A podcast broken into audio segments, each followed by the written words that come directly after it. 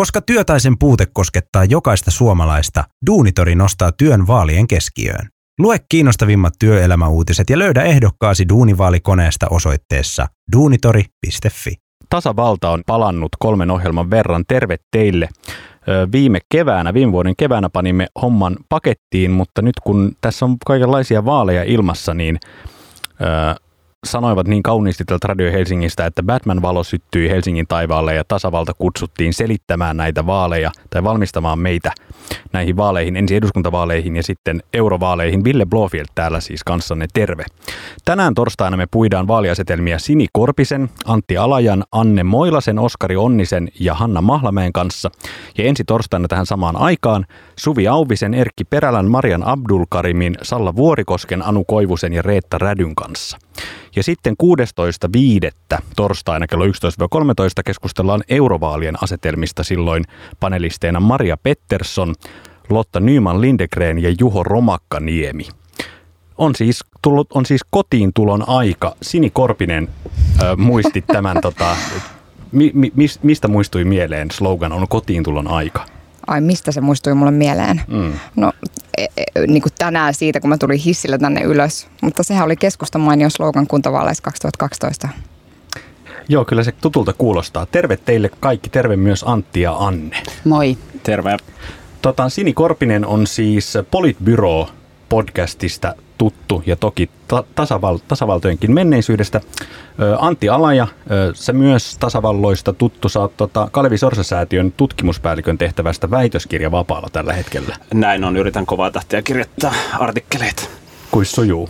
Ää, tota, ainakin näin itse arvioitunut kohtuullisesti, mutta muuten se sitten lopulta arvioi. Milloin se valmistuu? Ei, kerro mitä sä tutkit.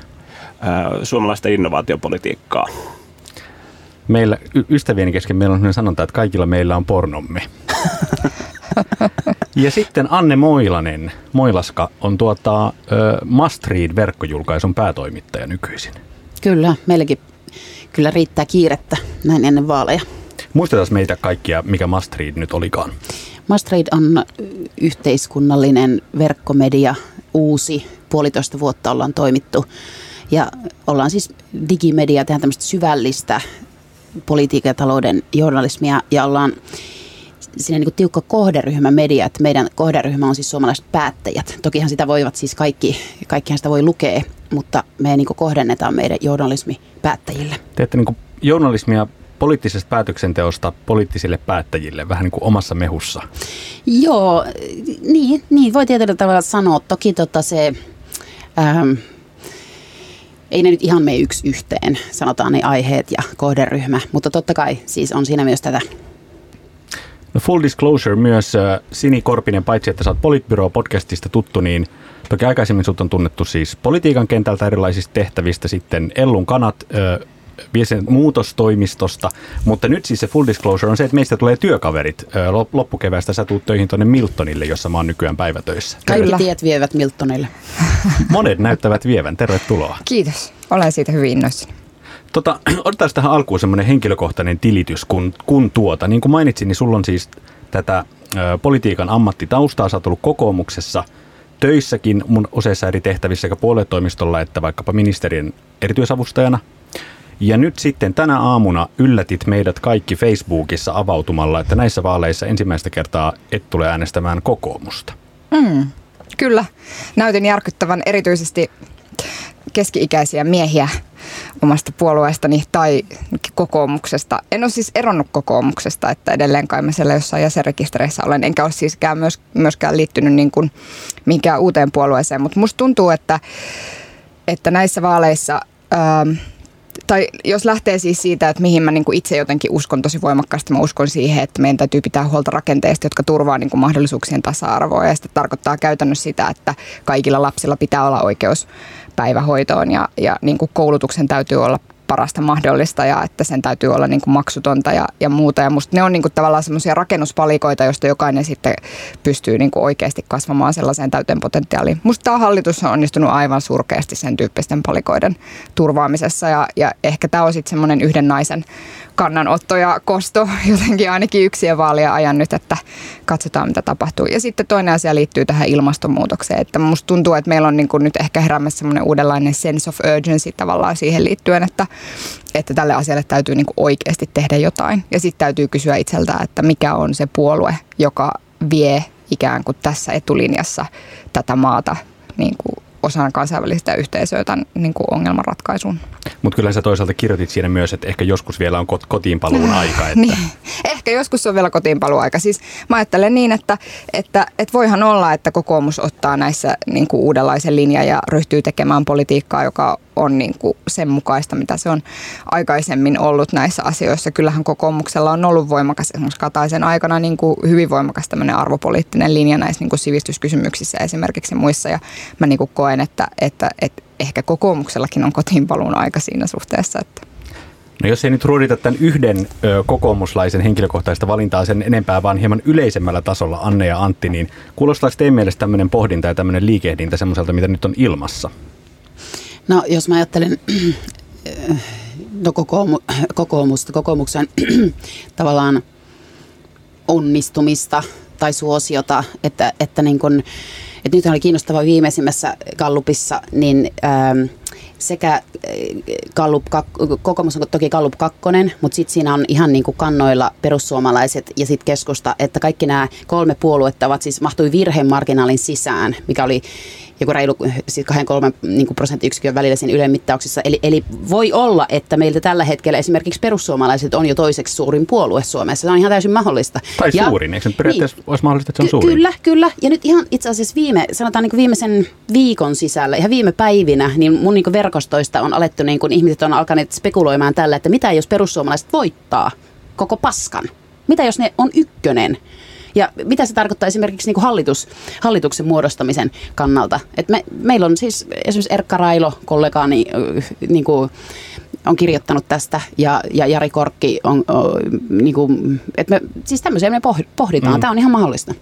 Eikö silloin kävisi niin, eikö se niin käytännössä, jos menee tuohon ajatusleikkiin, niin sittenhän siis Jussi halla nimitettäisiin. Jussi halla saisi ryhtyä yrittämään hän hallituksen olisi, muodostamista. Siis, hän olisi hallitustunnustelija, mm. kyllä. Ja hän olisi hallitustunnustelija, siis suurimman puolueen parhaan tuloksen saanut on hallitustunnustelija. Ja silloin se tarkoittaa sitä, että... Ähm, että hän yrittäisi ja sitten vain siinä tapauksessa, että hän, että hän ei onnistuisi, niin sitten tulisi, että hänen olisi saatava yrittää, mm. kyllä. Mutta tavallaan nyt ö, poliittisen kentän tuntien, niin tämä olisi aika seremoniallinen tämä ensimmäinen kierros varmaankin, eikö niin Antti?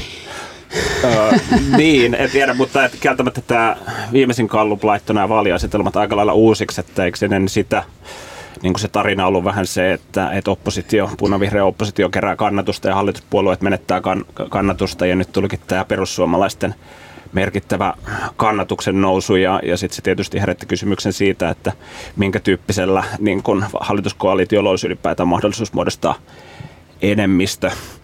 Ää, tietysti tämä perussuomalaisten nousu on yksi, yksi tota, kysymys tässä, mutta et ehkä laajemmin niin kun, olen vaan sitä miettinyt, että tämä niin kun, politiikan ilmapiiri Zeitgeist on aika erilainen kuin 2015. Silloinhan tuntuu, että, että puolueet kilpaili siitä, kuka laatii suurimman leikkauslistan ja, ja, ja, ja tota, nythän pikemminkin puhutaan menon lisäyksistä ja että et, et mitä halutaan parantaa, että tämä on myös tota... Mutta eikö se ole kiva asia? On nastempi nuotti kuin se, että se velkakello pyörii siellä keskusteluissa. Täysin, sama, täysin samaa mieltä, mutta et, että tota, ehkä tämä niin kun, ehkä tämmöinen zeitgeistin muutos sit selittää, selittää myös sitä, minkä takia se, se ei varmaan ole kovin helppo kokoomukselle, tai, tai että et varmaan se 2015 asetelma, jossa puhuttiin kestävyysvajasta esimerkiksi varmaan kokoomusta mm. palveli enemmän, ainakin mun arvion mukaan. En tiedä, mitä olette mieltä.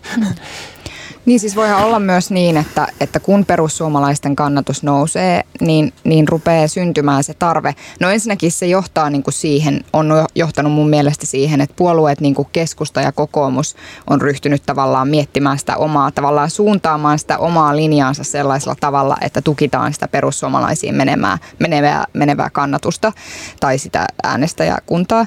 Mutta sitten toisaalta se, että, että mikä vaikka niin kuin mitä niin kuin mun tavallaan sosiaalisen median kuplassa esimerkiksi tapahtuu, niin on haussa semmoinen niin selkeä vastavoima sille niin kuin perussuomalaisten, että kuka, kuka sitten niin kuin tavallaan oikeasti lähtee niin kuin näitä vastaan ja sitä, no, sitä RKP. maailmaa. No RKP, kyllä. Kaikilla neljällä ja puolella prosentilla, jotka heillä on. Niin Henriksson on ilmoittanut nyt, että on aika palata hallitukseen, että tämä yhden vaalikauden mittainen korpivaellus äh, niin kuin Suomen ruotsalaisittain täytyy saada nyt tässä, tässä on niin paljon kotiin paluuta nyt ilmassa.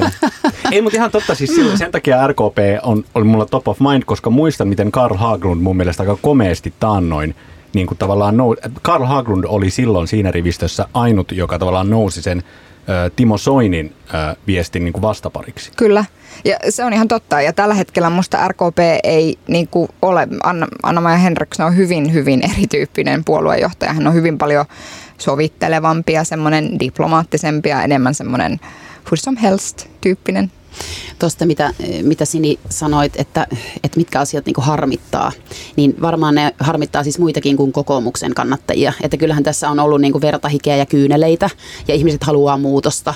Ja se, mikä on ollut niin vaikea ymmärtää just niin kuin sanotaan hallitukselle ja etenkin mun mielestä keskustalle ja Sipilälle, ne on ihan jossakin denialissa tämän kanssa. Että kun ne sanoo, että, että talous on saatu kuntoon ja työllisyys on saatu nousuun, että miksi, missä Et kiitos? kaikki muu saatiin, paitsi tämä yksi jäi tekemättä tämä so- niin, sote. Mutta. Niin, niin että, että missä kiitos, mutta, mutta se ei niinku, että ne ei niinku ymmärrä sitä, että nyt ei, että nyt että ihmiset eivät nyt ole siitä kiitollisia, vaan ne haluaa muutos. Ne haluaa jotakin muuta, ja, ja tää, mun mielestä tämä SDPn johtoasema näissä kallupeissa selittyy ennen kaikkea siihen, että halutaan jotakin muuta. Ja se, että, ja, ja äh, mitä minä nyt siitä rinteestä sanon? Minä sanon, että rinteestä huolimatta ihmiset ovat niin valmiita äänestämään SDPtä ja ne haluaa muutosta. Minä sanon, että Sanna Marinin takia. Okei. Okay. Se on semmoinen positiivinen. Ei, siis mun mielestä siis äh, Antti Rinne näiden vaalien jälkeen tulee olemaan niin tosi ison pystyssä Sanna Marinille. Mitä sanoo Antti Alaja? Äh, kyllähän Marin aika vakuuttavasti siinä, siinä veti, kun tota oli, oli, oli puikoissa. Ää, tietysti varmaan yksi, yksi semmoinen dynamiikka, mikä tässä on vaikuttanut, on se, että, että tota, kun ehkä demarit 50 vuotta sitten vielä tunnettiin ei-puolueina, niin tota, ehkä tämä tietyn tyyppinen ohjelmatyö, mitä on tehty, niin se on tarkoittanut sitä, että, että on tullut omia avauksia koko ajan julkisuuteen, ja mä luulen, että sekin on, sekin on vaikuttanut myönteisellä tavalla varmaan tähän demarien kalp Gallup-menestykseen. Toisaalta sitten hän on tuonut mukanaan sen kritiikin, että, että kivahan niistä on kaikenlaista lupailla, mutta mitä se maksaa? Joo, kyllä. Tota, kuten nyt näistä TV-tenteistäkin on näkynyt, niin tota, nimenomaan tästä, tästä kysymyksestä hän on, on tentattu, mutta aina välillä toivoisi, että puolueelta kysyttäisiin yhtä kovalla vakaumuksella kuin, että mitä maksaa, niin tota, että mitä te teette ilmastonmuutokselle. Että et jotenkin tuntuu, että poliittisessa journalismissa tämä, tota, mikä maksaa kysymys, saa aina suhteettoman suuren rooli. Kyllä tämä kyllä on, on kanssanne samaa mieltä siitä, tai emme tiedä tulkitseeko teitä nyt väärin, mutta olen lukevina niin tuolta rivien välissä sellaista ajattelua, että tämä sense of urgency äänestäjien keskuudessa, niin kyllä se vahvasti nimenomaan liittyy esimerkiksi ilmastokysymyksiin itseäni kosketti se, että toi tota, uusi idolini ilmastolakkoatte Twitterissä vetosi meihin aikuisiin vain yhden sanan twiitillä äänestäkää piste – Jopa päivystävä anarkisti Suvi Auvinen blogissaan kertoi, että aikoo näissä vaaleissa äänestää. Anne, sä muistelit, että sä oot joskus haastellut Suvia ihan toisenlaisella viestillä. Joo, joo, jotenkin kun mä luin sitä Suvin blogia, joka oli ihan, ihan täräkkä, ei siinä mitään, ja että mihin tämä maailma on menossa, kun anarkistitkin on lauhtuneet ja äänestävät. Niin, että, että, siis, että muistan, että anarkistit ja Suvi ovat olleet jotenkin kampanjoimassa, niin kuin, että, ei, että ihmisten ei pitäisi äänestää ja niin kuin jotenkin äänestämisen vaarallisuudesta. Että mä muistan, että mä oon johonkin A-studion tai johonkin Ylen ohjelmaan, että olen niin kuin haastatellut häntä ja, ja tota, ehkä sitten demokratia kestää hänen äänestämisensä. Niin, tai en mä tiedä, onko siinä kyse lauhtumisesta vai itse asiassa siitä, että, että mehän, että kyllähän se on tiedossa, että esimerkiksi perussuomalaisten suurta kannatusnousua tukee nimenomaan se, että jengi, joka ei perinteisesti äänestä, äänestää, niin nyt on syytä niiden, jotka, jotka ovat eri mieltä, niin myös aktivoitua. Et mä ajattelen se enemmän niin, että nyt jopa anarkistit ovat silleen, että jumalauta, meitä tarvitaan, nyt on mentävä urnille, että, että se ei ole ehkä niinkään sitä lauhtumista, vaan ehkä juuri sitä tavalla, että nyt tälle asialle täytyy tehdä jotain. Mulla on se käsitys, että, että sanotaanko politiikan edistyksellisellä laidalla ja keskustassa jotenkin tämä ilmastonmuutos on olettu ottaa ihan eri tavalla tosissaan. Tietysti se viime syksy se ilmastoraportin jälkeen, mutta sitten taas ehkä, kun tota, tietysti näissä ilmastotoimissa on se, se puoli, että tota, äh, nehän saattaa tarkoittaa autoilun vähentämistä tai lentämisen vähentämistä tai ne saattaa tarkoittaa korkeampia energian hintoja, että se myös tota, tota, niin kuin herättää semmoisen vastareaktion ja, ja, ja tota, kyllä mä tässä perussuomalaisten nousussa myös näen semmoista mm. vastareaktiota tähän niin kuin ilmastotoimiin, että, että tietyllä tavalla ollaan menossa kohti kunnianhimoisempaan suuntaan, mutta sitten on myös se vastareaktio nähtävissä. Mä luulen, että siis ilmastonmuutos kysymyksenä on tosi tärkeä nuorille ja helsinkiläisille ja ehkä kaupunkilaisille, mutta niin kuin kuitenkin suurin osa suomalaisista on niitä muita. Ja väitän, että se suurelle osalle suomalaisista ei ole niin tärkeä kuin tässä meidän kuplassa. Mutta tuossa on aivan ristiriidasta.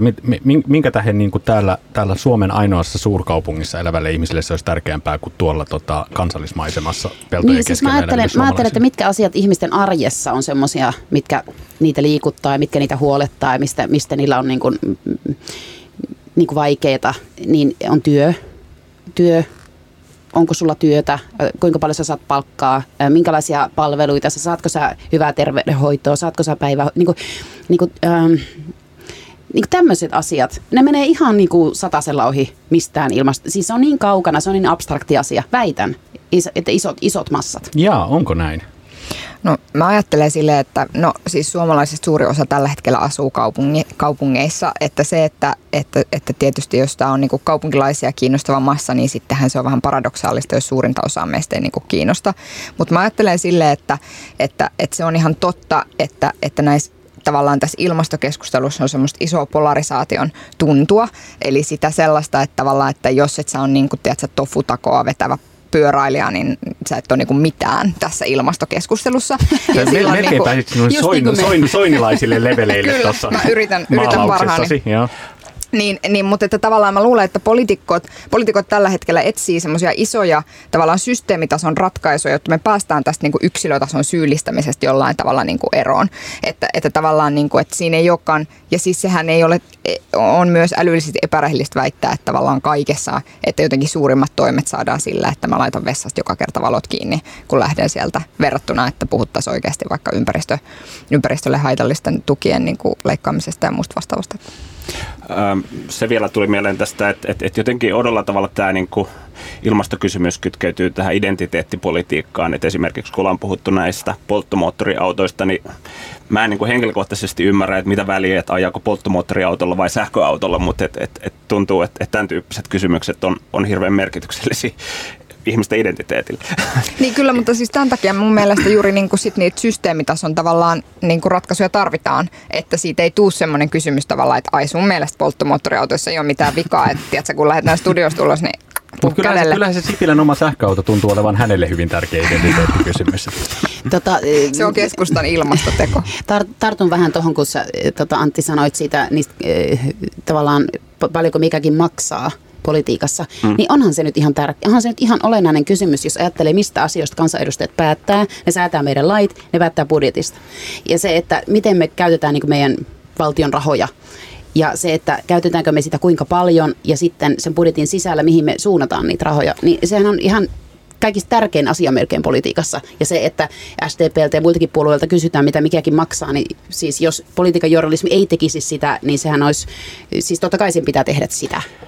Kyllä, muistuttaa, kyllä, mutta... muistuttaa Anne Moilanen, sori, pistetään tähän kohtaan paussi, käydään mainoskatkolle ja sen jälkeen Antti Alaja saa vastata. Mutta tuossa joudut, pantiin paussi keskelle keskustelua äsken. Antti pääset vastaamaan, kun Anne kysyi, että minkä tähän muka poliitikoilta ei saisi kysyä, että mistä rahat? eihän kai, että mä ää, no, tota, noin sanonut, mutta et ehkä mä hain laimin sitä pointtia, että et, et, et viime vaalien alla – tuli tota, valtiovarainministeriön arvio kestävyysvajeesta ja, ja t- tällä kertaa myös, mutta et ehkä mä haen jotain semmoista pointtia, että pitäisikö vaalien alla tulla ympäristöministeriön tota, raportti tota, ekologisesta kestävyysvajasta, että mitä pitää tehdä tai pitäisikö puhua vaikka ää, osaamisvajeesta ja et, et, et tavallaan ehkä mä haen sitä pointtia, että onko tämä niin kun talouspoliittinen keskustelu keskittynyt liikaa siihen tota, finanssipoliittiseen kestävyysvajeeseen, vaikka muitakin kestävyysvajeita ja tätä tasapainoa mä varmaan tässä haen takaa. Onko?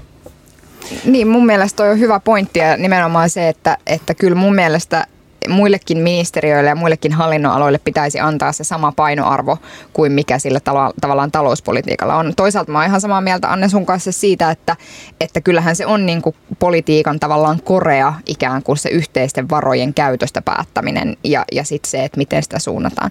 Ehkä se, mikä mua itteni hämmentää, on jotenkin se, että, että nyt niin kuin hallituspuolueet jotenkin sanoo, ehkä ehkä kokoomusta lukuottamatta, että, että nyt laitettiin Suomi kuntoon ja nyt on sitä jakovaraa. Niin. Todellisuudessa me ollaan menossa kohti taantumaan niin kuin kaikilla tavallaan talouspoliittisilla niin, mittareilla. Tämä oli jo... masentavan lyhyt tämä tota, kasvukausi tässä välissä. Niin, mutta mä just ajattelin sitä, kun sä jotenkin Ville sanoit, että, että tämä on jotenkin ihanampi keskustelu kuin niin, se. Mut, se niin. No niin, ihanasti. No, mä vielä haastan Antti sua, kun sä sanoit, että, että siis tämä on kiinnostava ajatus, että pitäisikö äh, valtiovarainministeri, koska he tekevät Suomen talouden tilasta niitä, mm. niitä koko ajan raportoivat.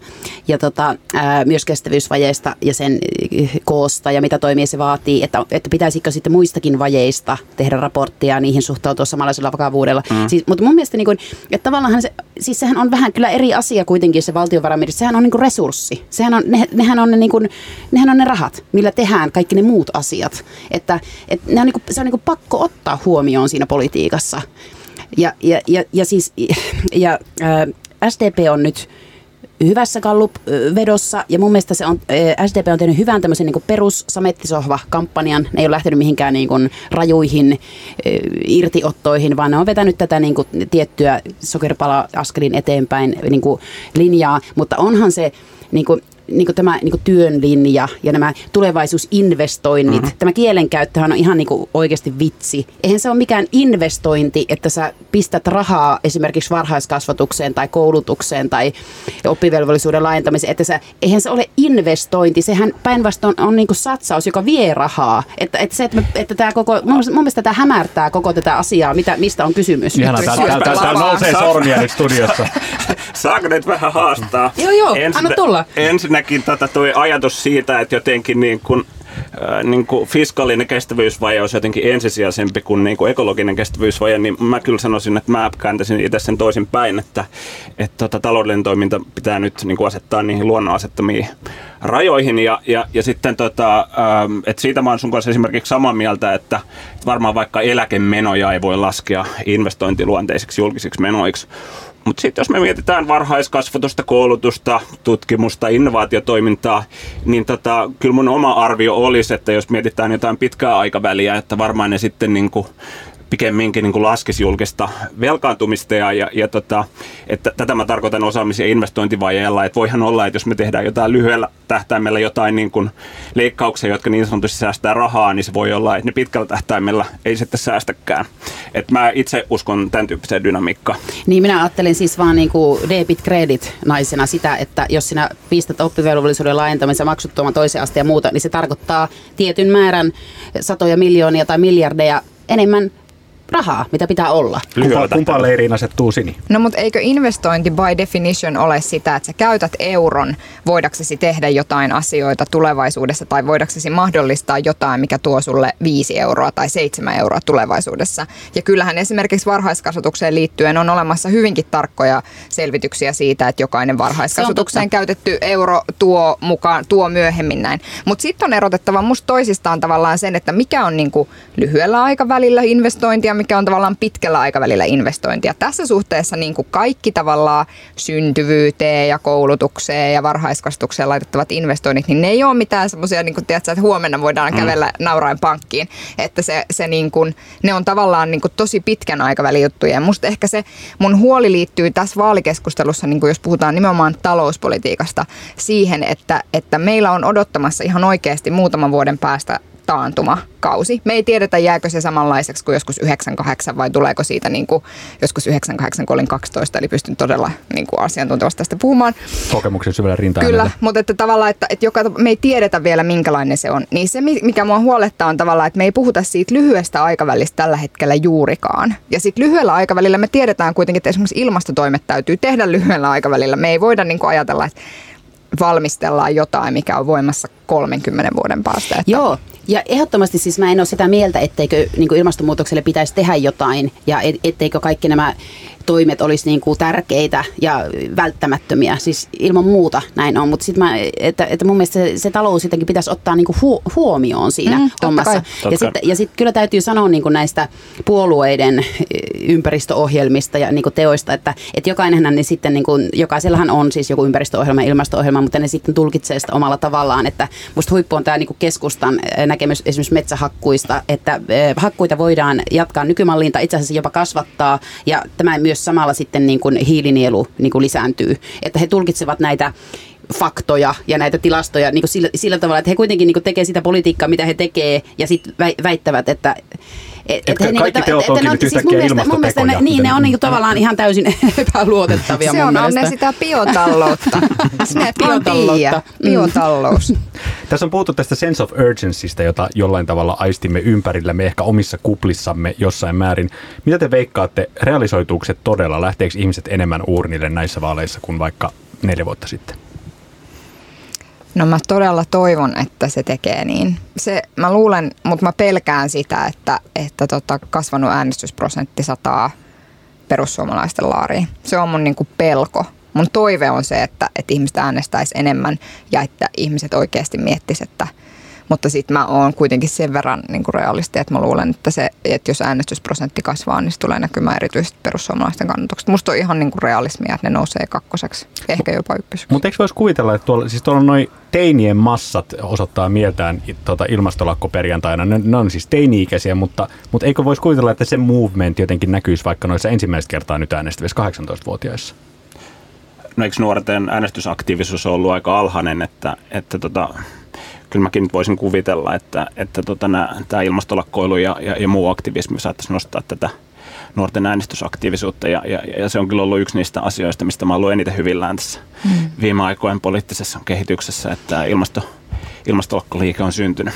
Nuorten kiinnostus politiikkaa kohtaanhan on kasvanut. Et nyt tuli tämä joku nuorisobarometri ja sen, mä en muista nyt minkä ikäiset siinä oli, mutta siinä oli siis tämmöinen, että se oli niinku korkeammalla tasolla moneen, moneen, moneen vuoteen nyt. Mutta tietenkin nuorihan on vähän. Ja nyt Marko Junkkarihan kirjoitti Hesarissa, että eläkeläiset ovat entistä kiukkuisempia. Että, että jos ne kiukkuiset eläkeläiset äänestävät, jos on ilmastohuolestuneet... Ja siis hehän, ja siis hehän äänestävät. Sehän niin, on siis kyllä, fakta. kyllä. Niin. Ja ilmastohuolestuneet nuoret äänestää, sitten hallituksen politiikka ärsyttää, niin tota, ihmiset haluaa muutosta ja äänestää niitä demareita ja niitä tulevaisuusinvestointeja, niin, niin ehkä, se, ehkä voisi ajatella. Ja sitten vielä tämä perussuomalaisten, ehkä se voi ollakin. Musta on, on niin monta tekijää. Anne Moilasen pilkallinen nauru demareiden tulevaisuusinvestoinneille. Hei, rakkaudesta demareihin. Siis suomalaisen yhteiskunnan, niin kuin, siis senhän takia sitä, siis demareita pitää piikitellä, koska siis niin, heidän niin kuin, suuruutensa tähden. Sehän niin kuin, kuuluu asiaan. Mm.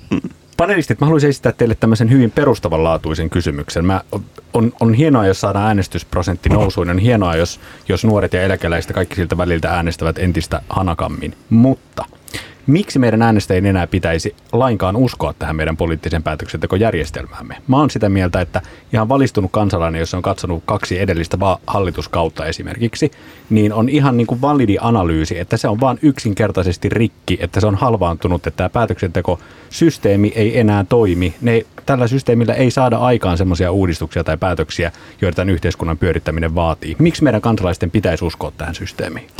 Musta on ihan niin kuin, sä oot ihan oikeassa siinä, että, että eilen mä olin yhdessä paneelikeskustelussa ja sitten se oli tämmöinen, missä oli siis nuoria kuuntelemassa ja sitten yksi nuorista kysyi multa, että, että, tota, että mikä sun mielestä on tällä hetkellä suuri ongelma suomalaisyhteiskunnassa tai suomalais, suomalaispolitiikassa ja mä vastasin, että kyvyttömyys tehdä vaikeita päätöksiä. Se on oikeasti suuri uhka, koska sehän tavallaan, me tiedetään, me tiedetään tavallaan mitä meidän pitäisi tehdä, mutta sitten me ei niin oikein kyetä tekemään sitä, koska kaikenlaiset poliittiset, mä, on niin kuin, mä ymmärrän ton. Mutta sitten toisaalta on niin, että tämä on nyt ainoa järjestelmä, joka meillä on, jolloin meidän pitäisi ehkä satsata siihen, että me niin pyrittäisiin äänestämään yhä enemmän sellaisia ihmisiä, jotka, jotka on menossa sinne ehkä niin kuin ensimmäisiä kertoja ja jotka ei niin paljon ole ikään kuin semmoisia näin me ollaan aina tehty tyyppisiä. Koska mun niin kuin tavallaan, musta on tullut sen verran kyyninen, että mä niin kuin ajattelen niin, että yhä useammin tavallaan poliitikot pyrkii siellä olle, niin kuin eduskunnassa ollessaan lähinnä maksimoimaan ja niin kuin varmistamaan seuraavaa kautta, jolloin mitään niin kuin mitään vähän, vähänkin vaikeaa tai sellaista, mitä joutuu toreilla puolustamaan, niin kuin ei, ei olla kauhean Mutta sitten sinne äänestetään niin kuin Antero Vartija tai tota Lasse Männistö ja sitten ne, a, sitten ne turhautuu sen yhden kauden aikana ja ei saa mm. mitään aikaa ja lähtee pois. Mutta mut tota, sanotaan, että ne, jotka on ollut pitkään aktiivisia yhteiskunnassa, ne tietää, että, että tavoitteitaan saa harvoin läpi ja jos ne saa läpi, niin ne saa vähän erilaisessa muodossa kuin alun perin ajatteli. Mutta kyllä mä niinku saman aikaan ajattelen, että, että vaikka näin on, niin on jonkinlainen niinku eettinen velvollisuus pyrkiä niinku parantamaan maailmaa ja muuttamaan sitä paremmaksi. Ja, ja tietysti onhan nyt puolueella ja eduskunnassa edelleen valtaa ja et, et kyllähän tässä mielessä mun mielestä tulee pyrkiä parantamaan. Ja, ja, mutta kun ja ei se, ne kykene käyttämään sitä, no, ihan, mut, ihan oikeasti. Mutta jos miettii, tota, mutta mut tavallaan, että kyllä mäkin on ollut pettynyt kahdella viime hallituskaudella ja näin, mutta kyllä mä samaan aikaan ajattelen, että että kyllä nyt suomalainen yhteiskunta silti aika toimiva vielä on, että, että kyllä mä osaan kuvitella paljon huonompiakin yhteiskuntia, että ei mun mielestä nyt pitäisi mennä myöskään tämmöiseen, että tämä, tämä niin kuin suomalainen yhteiskuntamalli olisi, olisi täysin kriisissä, että, että maailmalla on aika paljon fail stateja, mutta Suomi ei kuulu niihin. Tämä on just tämä, että on niitä hullumpiakin. tuota, mm. Kommentti aviomiehelle aina. tuota, niin, niin, siis tuosta, että poliitikot vaan pyrkii varmistamaan sitä omaa kautta, niin totta kai ja ennen vaaleja, fiksulla poliitikollahan on monta puherekisteriä ja monta rekisteriä, millä tavalla kohdataan äänestäjä, mistä asiasta puhutaan. Ja sitten se politiikan todellisuus on toki sitä just pienin askelin eteenpäin ja sitä junnaamista. Ja yhdellä rivikansanedustajalla on hyvin vähän valtaa, varsinkin jos on vielä oppositiossa ja muutenkin. Ja jos on vielä, niin kun, kun siellä eduskunnassa on vielä senioriteettiperiaate, niin sitten jos vielä niin ensimmäiselle kaudelle tuut, niin siis onhan se tavallaan hyvin vähäistä se valta. Mutta se, että onko poliittinen järjestelmä rikki, niin se, että sote-uudistusta ei saatu aikaan, on ihan hirvittävää. Se on todella järkyttävä isku koko suomalaiselle demokratialle. Se on häpeällistä kaikin puolin, niin kuin, jos ajattelee niin kuin sitä resurssien tuhlausta ja sitä niin kuin niitä, niitä pal, palsta millimetrejä, mitä meikäläisetkin on kirjoittanut, politiikan journalismia ja kaikkea, miten me on perehdytty tähän uudistukseen saamari neljä vuotta. Niin, sekin. Ja sitten yhtäkkiä nothing. Ja miten niin kuin kevyet mullat sille nyt on. Ja miten kokoomuskin saman tien sitten, niin kuin, että otetaanpa taas tämä kuntapohjainen malli, lähdetäänpä sitä ajamaan, mikä on jo kertaalleen hylätty. Ja se, siis se, se, se, siis mun mielestä tämä sote-uudistuksen niin kaatuminen, se, on kaikkein tärkein asia, väitän. Kaikkein tärkein asia olisi saada ihmisille, niin kuin, että mit, mit, mistä poliitikot voi päättää, että ne eivät tätä saaneet, niin, niin se kyllä siis syö munkin uskoa tähän poliittiseen järjestelmään. Joo, ihan totta. Ja siis, siis itse kun olin tosiaan erityisavustana silloin, kun tehtiin sitä kuntauudistusta, kaverit aina sanoi, että yhtään ei ole jäänyt mitään hampaankoloa siitä, mutta sehän oli ihan hirveät pelleilyä niin kuin loppuvaiheessa myös, koska silloin tavallaan myös kokoomus, joka oli pitkään niin kuin ollut sitä mieltä, että näin tämä täytyy tehdä, niin sit sieltä lepe, lipeä niin kuin seitsemän kansanedustajaa ei pakkoliitokselle ja se oli sitten niin kuin siinä.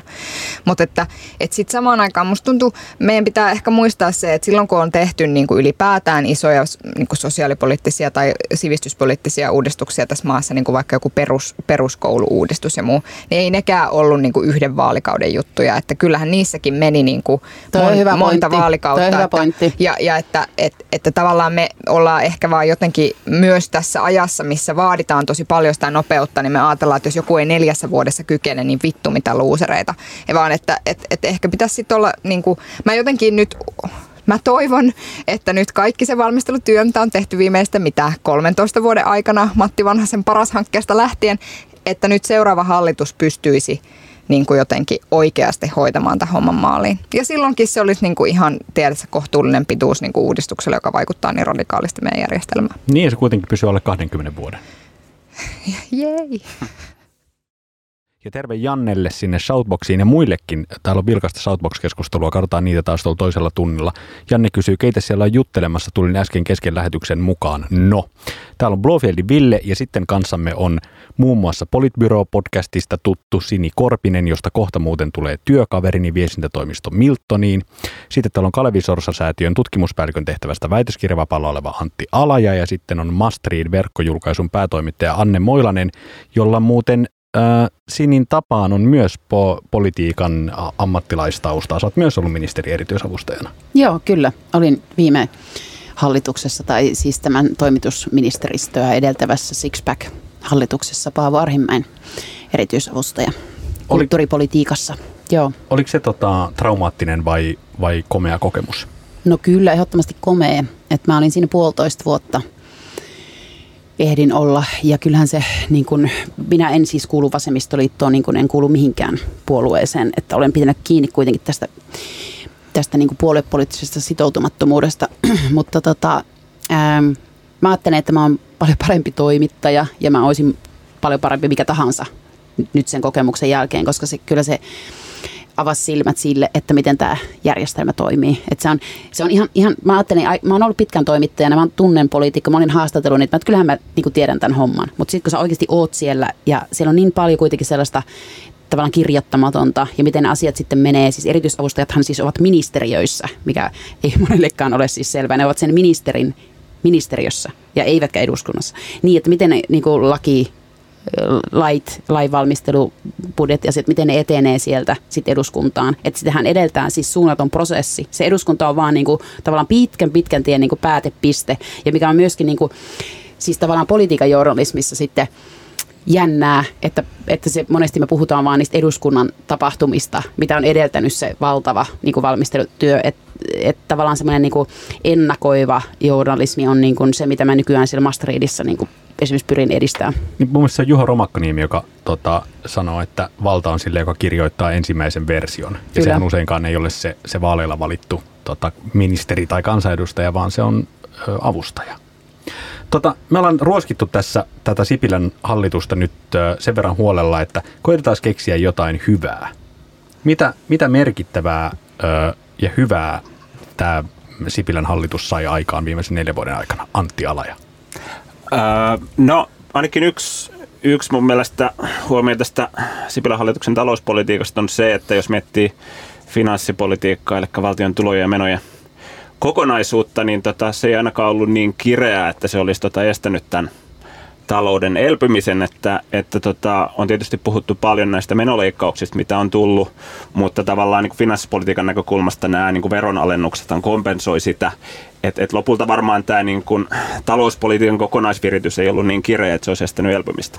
Sini löytyy tässä sun kokoomuskrapulassa mitään hyvää? Joo, löytyy, löytyy. Ja siis kyllähän niin tämä hallitus onnistui erinomaisesti juurikin pysymään sen maailman talouden kasvun tieltä. Ja sitten on myöskin niin, että kyllähän tämän hallituksen toimilla on ollut vaik- niin työllisyysvaikutuskin kymmenien tuhansien työpaikkojen. Ei ehkä sen 140 000 työpaikan, millä hallitus kehuskelee, mutta kyllä siitä niin erilaisten arvioiden, muun muassa Etla-arvion mukaan niin ehkä noin puolet jopa voi olla selitettävissä. Mä sanon siis tämän työllisyyden kyllä myös, että sehän on ihan, sehän on niin kuin todella tärkeä. Siis mi, mi, jos, jos politiikalla millään pystyy vaikuttamaan siihen, että ihmiset saa enemmän työtä, niin sehän on niin kuin sen, ehkä sen terveydenhuollon koulutuksen tämmöiset, sehän on niin kuin kaikista tärkeintä. Ja se, että saavutettiin tämä 72 prosentin työllisyys ja nyt ja koko ajan puhutaan, kaikki puolueet haluaa nyt, että 75 prosenttia saadaan ensi vaalikaudella. Se, että millä tavalla taas siihen niin kuin päästään, tämä on vähän, mm. vähän, että kaikki haluaa, että joo, tämä on meidän tavoite, mutta sitten minkälaisilla keinoilla, niin läheskään kaikki siis ne keinot, mitä puolueet esittää tällä hetkellä ei niin kuin käytännössä niin kuin voi, johtaa tähän. Ja nythän siis, ja joillekin ei edes riitä tämä 75 prosenttia, nythän puhutaan, että kokoomus on puhunut, että 80 prosenttia pitäisi saada.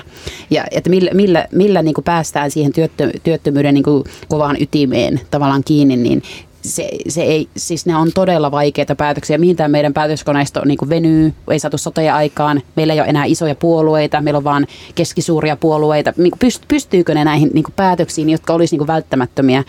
Kyllä sitä miettii pieni ihminen. Sote-uudistuksen siis se jo, että sitä lähdettiin valmistelemaan näin, niin sehän ei niin kuin tarkoittanut se kaatuminen sitä, etteikö kentällä ole tapahtunut muutoksia. Että sen lisäksi, että, että tavallaan tämä työllisyyskehitys oli hyvä, niin kyllähän esimerkiksi eri puolilla Suomea on tosi paljon tehty sote-järjestelmän eteen, eli on tiivistetty kuntien välistä yhteistyötä, on integroitu sitä perusterveydenhuoltoa ja erikoissairaanhoitoa niin kuin ihan uudella tavalla ja etsitty uudenlaisia tapoja niin kuin tuottaa tavallaan mahdollisimman saumatonta palvelua niin kuin sote-puolella ihmisille. Että, että, Mutta ehkä on rehellistä sanoa, että hallituksesta riippumatta. Mutta mut mä ajattelen se niin, että se sote-uudistuksen, koska mä luulen, että tosi moni ajattelee, että nyt se tapahtuu, niin se, että se kiritti sitä, että lähdettiin tekemään niitä muutoksia siellä paikallisella tasolla. Ja sitten kyllä tämä hallitus on tehnyt ilmaston suhteen myös sitä turpeen verotusta on kiristetty ja on niin tehty tavallaan suhteellisen kunnianhimoisia äh, niin päätöksiä suhteessa hiilineutraaliuteen tai kivihiilestä luopumiseen. Et ei, ei ole niin, että tämä hallitus ei ole, te, ole tehnyt esimerkiksi ilmastonmuutoksen eteen yhtään mitään. Tästä työllisyysasteesta ehkä, ehkä sanoisin sen, että se on tietysti hieno juttu, että työllisyysaste on lähtenyt kasvuun ja, ja, ja tämä tavoite tuota saavutetaan, mutta et, et sitä tulee aina mietittyä, että mitä senkin aggregaattimittarin taakse – kätkeytyy, että olisi mielenkiintoinen nähdä, että onko se osa-aikatyötä, onko se kokoaikaista työtä, minkä palkkasta työtä se on, että et tota, et sekin on niin kuin politiikan tavoitteena, että et olisi kiva päästä joskus sinne, sinne sen mittariin, tota, että mitä sieltä takaa löytyy. Me käsiteltiin tuossa tunnin alussa, tai, tai tuli, tuli jo mainituksi se, että, että gallupit ovat yllättäneet kevään edetessä moneen kertaan nyt viimeksi ehkä sitten yllätti tämä tai kenet yllätti, kenet ei, mutta oli nähtävissä tämä perussuomalaisten nousu. Ja nyt koska kolme suurinta on virhemarginaali sisällä, niin emme todellisuudessa edes tiedä, mikä on heidän järjestyksensä. Esittäkää sitä valistuneita arvauksia tämän kärkikolmikon ulkopuolelta tuloksesta. Mitä te odotatte? Pääseekö esimerkiksi vasemmistoliitto toiselle kymmenelle tai nouseeko mm. feministinen puolue ensimmäisellä kansanedustajalla eduskuntaan, putoako siniset kokonaan? Mitä te seuraatte? No mä seuraan siis vihreiden nousua, siis, tai se, se mua niin kiinnostaa, että mihin ne pystyy pääsemään. Et nyt näyttää siltä, että, että ne tulee, tulee pääsemään niin kuin ehkä ensimmäisiä kertoja siihen tavallaan jon, jonkinlaisen potentiaalin niin oikeasti kiinni.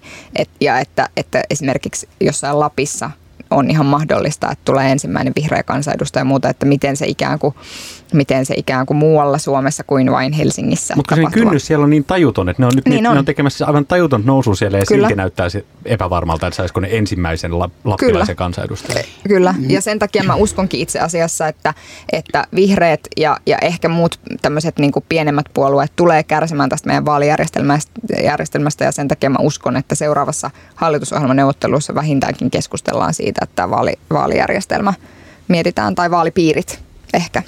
Siis vihreäthän voittaa joka tapauksessa. Eikö se ole 8,5 prosenttia muistaakseni viime tulos? Ja ne on nyt jo, vaikka, vaikka ne, ei ne tule niin paljon romahtamaan. Siis vihreät joka tapauksessa saa niin kuin vaalivoiton, kävi miten kävi, niin kuin omassa skaalassaan. Ja, ja sit, tavallaan vihreitä pidetään ainoana mm. varmana hallituspuolueena.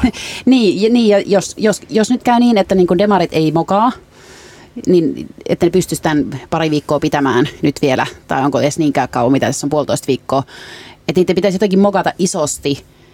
Ää, ja sitten hallitusneuvotteluissa varmaan vihreät on siellä ja sitten hän kilpailutetaan sitten kokoomusta ja keskustaa. Mutta onko se, onko, onko se demareiden mokasta kiinni vai entä jos tässä paljon, jos ensi viikonloppuna tapahtuisi vaikkapa joku tuota terroriisku tai joku tämmöinen niin Oulun tapausten kaltainen niin kuin maahanmuuttoon liittyvä tota, ravisuttava uutinen, eikö se voisi olla se, joka heittäisi perussuomalaiset ykköseksi? Voisi. Voisi se olla ja sitten siis täytyy sanoa, että siis asuin Britanniassa, kun Brexit-äänestys oli ja olin ihan uskomattomassa sokissa. Ja sitten kun Trump valittiin, niin mä olin vähän silleen, että tietenkin tämäkin saattoi tapahtua. Joten mä, ehkä mäkin olen jo kyynistynyt sitten siihen asteelle, että mä ajattelen, mä ajattelen että, että mitä tahansa voi tapahtua. Että jos ajattelee sitä perussuomalaista 15 pinnaa nyt ja että ne on kaksissa edellisissä eduskuntavaaleissa kuitenkin heidän kannatuksensa on ollut suurempi sitten niin kuin vaali, vaali, vaaleissa kuin mitä Gallupit osoitti. Jos on nyt jo 15, niin 16, 17, niin kuin, ei, ei, ei, ei se ole niin kuin, ja sitten jos ajattelee, että demarit jotenkin, jotenkin kuitenkin laskee, niin siis kaikki on mahdollista. niin. Kun demarit kuitenkin sitten jotenkin laskee. Mutta demareillehan tosi tyypillistä on siis sano jotain. Demareillehan tosi tyypillistä niin. on se, että niiden kannatushuippu niin, ajoittuu niin. Niin kuin aikaa ennen vaaleja. Niin, ja onko sitten kuitenkin, että pitääkö se, kun ihmiset sanoo nyt, että kyllä mä niitä demareita äänestä ja ne on niin johdossa, mutta että pitääkö tämä päätös sinne uurnille asti? Niin, se on, se on hyvä kysymys. Ää, jotenkin vaan tuntuu, että, että tota, kun seurannut tätä politiikkakuplaansa, niin tota, ihmiset hirveästi kommentoi vaikka, että miten retorisesti hienon puheen tota, kukin puheenjohtaja piti Ylen puheenjohtajatentissä ja näin, mutta tullut vaan mietittyä, että, että näinköhän kansalaiset laajemmin jotenkin seuraa jotain retorista taitavuutta, että et miettisi jotain, että onko se kuitenkin joku aktiivimalliin pettyminen tai koulutusleikkaukset tai joku niin kuin, tavallaan äm, tämän tyyppinen kysymys, joka, joka, joka sitten ratkaisee, että mä oon ainakin semmoista tietyn tyyppistä vakavoitumista niin kuin huomannut, että, että nyt haetaan, haetaan tota, että, että nyt on vakava paikka ja näissä vaaleissa puhutaan isoista asiakysymyksistä. En mä tiedä. Saanko palata yhteen asiaan, mistä puhuttiin aikaisemmin, ja se liittyy siihen, että jos perussuomalaiset nousisi kaikkein suuremmaksi puolueeksi, ja sitten joku, jompikumpi teistä taisi sanoa, että, että siitä tulisi vähän niin kuin seremoniallinen kierros siitä Eikö Jussi se mun piikki, Eikö se oli sun, ja. aivan. Mä en ole varma siitä, koska sitten mä mietin sitä, että, että meillä on kuitenkin keskusta, ja sitten meillä on kokoomus, ja sitten meillä on niin kuin kristillisdemokraatit, jotka ei välttämättä ole heti sanomassa ei. Mutta Sipilä on sanonut, että kaikki kaikkien kanssa neuvotellaan. Ja, ja Petteri Orpo on sanonut, että ei halla johtamaan, mutta äh, sehän ei ole vain Petteri Orpon päätös, vaan puolueen hallituksen yhteinen päätös. Niin, ja jos oikeasti... Orpo sivuun. Ja, ja, niin, jos, niin, mm. niin, ja siis tavallaan se, että, koko, että on tehty kyselyitä, joissa 61 prosenttia kokoomuksen, äh, kokoomuksen tavallaan tällaisista niin kuin puoluehallituksen jäsenistä, piirihallituksen jäsenistä ja muista on sanonut, että, että that's fine. Ja meillä on kansanedustajia, jotka sanoo, että itsehän ollaan niin kuin arvoissa aika lähellä. Että itse asiassa mä en niin kuin pitäisi sitä mitenkään varmana, etteikö meillä voisi olla sellaista tilannetta, että mikäli perussuomalaiset nousisi suuremmaksi hallituspuolueeksi, etteikö jotkut puolueet menisi ihan tosissaan siis kyllähän siinä, kun ministeripaikkoja tarjotaan, niin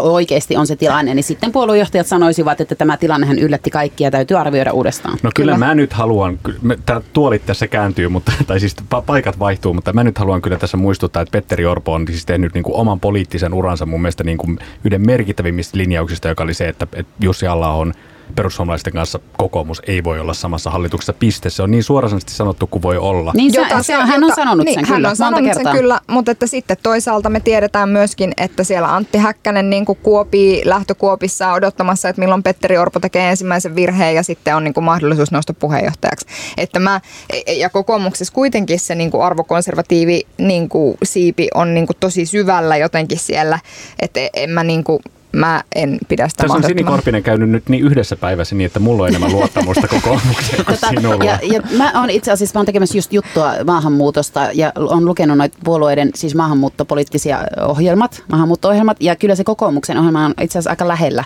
Ei heidän linjansa paljon poikkea niin kuin perussuomalaisten linjasta itse asiassa, eikä isojen puolueiden linja ylipäätään. Että nythän tämä maahanmuuttokeskustelu on niin kuin, aika lailla se ilmaherruus on perussuomalaiset on ottanut sen ja se on vaikea asia ja siinä on vaikea tavalla voittaa, niin muut puolueet ei juurikaan puhu siitä. Mutta jos katsotaan, että minkälaista maahanmuuttopolitiikkaa niin kuin, niin kuin isot puolueet meillä kannattaa, niin sehän on aika saman, samantyyppinen. Antti Alaja, voisitko tässä loppusanoiksi pikkusen nyt tukea kokoomuksen arvoliberaalia siipeä?